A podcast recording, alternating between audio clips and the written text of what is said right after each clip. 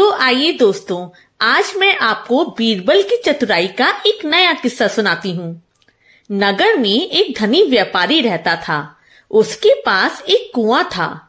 एक दिन उसने वह कुआँ एक गरीब किसान को बेच दिया, जिसके बदले उसे बहुत सारा धन प्राप्त हुआ। अगले दिन सुबह सुबह जब वह गरीब किसान कुएँ से पानी निकालने पहुँचा तो व्यापारी ने उसे रोक दिया। और कहा कि तुम इस कुएँ से पानी नहीं निकाल सकते। गरीब किसान ने हाथ जोड़कर बड़ी विनम्रता से पूछा, मैंने तो कल ही यह कुआँ पूरे दाम देकर आपसे खरीदा है तो मैं इससे पानी क्यों नहीं ले सकता? इस पर वह व्यापारी चिल्लाकर बोला, तुमने सिर्फ़ मुझसे यह कुआँ खरीदा है, पानी नहीं, कुएँ के पानी पर तो मेरा ही अधिकार है। तुम कुएँ से पानी नहीं निकाल सकते। किसान ने व्यापारी से बहुत विनती की, लेकिन वह अपनी बात से टस से मस नहीं हुआ। मामला दरबार पहुँचा। दरबार में व्यापारी और किसान दोनों ने अपनी अपनी बात रखी।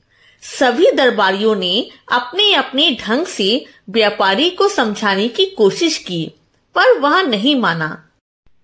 तभी बीरबल अचानक अपनी जगह पर खड़े हुए और बादशाह अकबर की इजाज़त लेकर व्यापारी से बोले, आप बिल्कुल ठीक कहते हैं, जनाब। इस किसान ने आपसे सिर्फ़ यह कुआँ खरीदा है। पानी नहीं, कुएँ के पानी पर अभी भी आप ही का अधिकार है। लेकिन अब जब कुएँ पर आपका कोई अधिकार नहीं है, इसलिए अब आप वह पानी किसान के कुएँ में नहीं रख सकते। जल्द से जल्द आप कुएँ से पानी निकालकर कहीं और ले जाएँ। यदि आप ऐसा नहीं कर सकते तो हर महीने आपको कुएँ में पानी रखने का किराया किसान को देना होगा। बीरबल की यह बात सुनकर व्यापारी की बोलती बंद हो गई।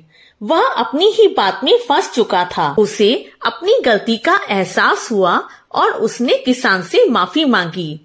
आज बीरबल की बुद्धिमत्ता की बादशाह अकबर ही नहीं, बल्कि पूरा दरबार तारीफ़ कर रहा था।